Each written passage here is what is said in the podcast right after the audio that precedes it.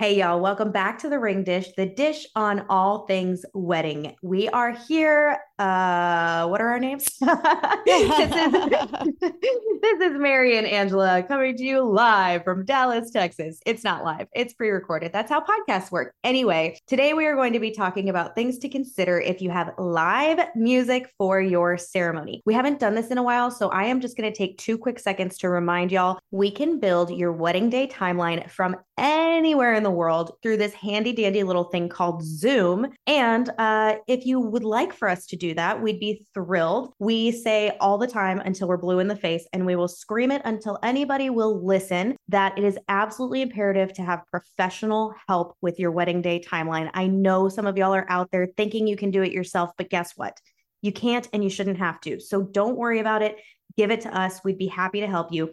There is a link to book that in the show notes. Okay, so now we're going to talk about things that you need to consider if you're going to have live music for your ceremony. And we're going to start with logistics because logistics, although they might not be the most exciting part, they are one of the most important parts. So, first, we need to think about where the musicians are going to be in the ceremony space. Are they going to be in the front of the room? Are they going to be in the back of the room? Are they going to be upstairs? Are they going to be on stage? Are they going to be behind bridal party, in front of bridal party? All things to consider for the location for your live musicians. Second thing has two parts. So, logistically, you are going to need speakers. And depending on your ceremony space, you might also need microphones. Are the magicians magician? oh, a magician at a wedding. Oh my gosh. Let's do that. That would be uh, so fun. It would. Cocktail hour, especially like, or um, I I heard recently that somebody did a comedian during cocktail hour, and I thought that was brilliant. Oh my gosh, how fun. Or maybe it was during dinner. I don't know. Either way, brilliant. So, will the musicians be bringing the speakers?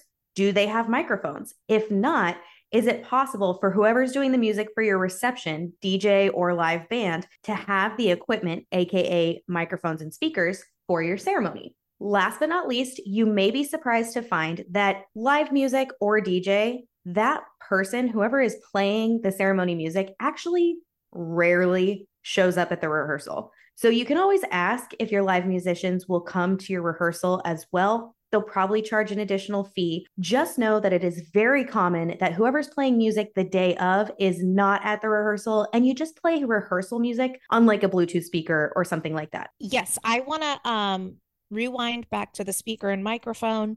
Now, this will all be dependent on your space. So, we've had a wedding of 200 ish people in a chapel with great acoustics. Our live musicians did not use a speaker or microphone. We've had a wedding of 50 people outdoors where we needed speakers and microphones mm-hmm. for the musicians. So, again, right? Remember, like last time, it kind of depends. Yeah. so make sure you check out your space. If you are renting a space from somebody, talk with them, talk with your planner or day of coordinator, depending on the space. They will absolutely put, guide you in the right direction. Okay. Next, for live music for your ceremony, is we want to know what type of music you want and can the live musicians provide that? So you always want to look at their current song list before you book them, first and foremost. And second, are they willing to learn a specific song? If your song is, if a song that you want for your ceremony is not on the song list, are they willing to learn it? Some are willing to learn it, and that is included in your booking price. Some will charge you a small fee to learn a new song, and some might not be willing to learn a new song at all. So, those are very important questions to ask and details to look into.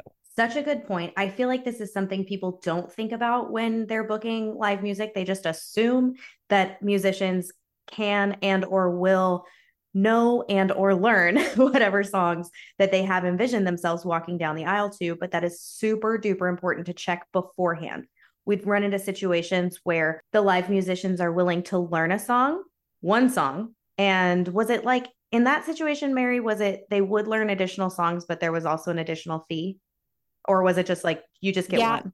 I think in that one there was an additional fee with extra ones, but they needed to know in a specific amount of time what song you wanted. So um, this kind of goes back into some logistical planning with time. You need to give them enough time if you're requesting them or paying them to learn a new song.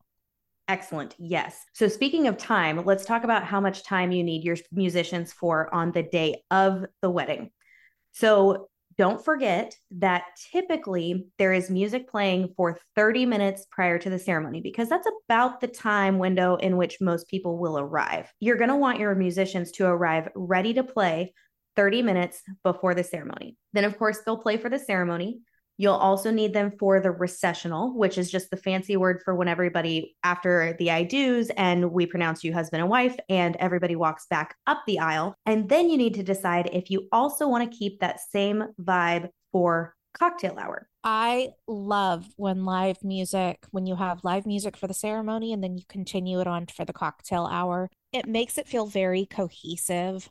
It might not be seamless, especially if you're changing locations from inside a chapel to out in a courtyard or out in a second room for cocktail hour. And that's okay. It will still translate that same vibe over to cocktail hour. I do want to rewind now back again to logistics because something else just popped in my mind. Um, if you are having your ceremony outdoors in the middle of summer, you will want to talk with your live musicians about a location they prefer, what type of conditions they expect to play in.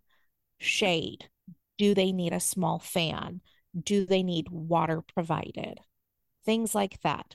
Um, if we're talking about like string instruments, I don't know. I'm not a musician. I could just imagine me trying to play like a guitar or a violin or a cello with sweaty fingers and it just not being the way it's supposed to be because right you're out in the hot sun with no water with no fan with no shade. So another logistical thing i wanted to add in there is the conditions for the live musicians you'll actually you brought up an excellent point maybe subconsciously maybe consciously too that that's actually like temperature and humidity are also going to affect the instruments oh yes. themselves. So um, i don't know i leave all of that up to the experts, but it's certainly something to talk about because of the materials that instruments are made out of. Those materials can expand or contract depending on the weather and completely change the sound of the instrument too. So, did I say the sound of the weather? Uh, you might have, but it's okay. We're picking up what you're putting down with those magicians. yeah, I'm totally leaving the magician part in. Absolutely. Um, but yeah, I mean, that's a please talk to the professionals about that, of which I am not one. Um, but weather totally has something to, something to do with instruments in other ways. I know that. Yeah, such a great point. So y'all, there are a lot of logistical aspects of having live musicians for your ceremony. So make sure you talk those through with anyone you're choosing to hire. Also, talk through your music and make sure they know what songs you're wanting.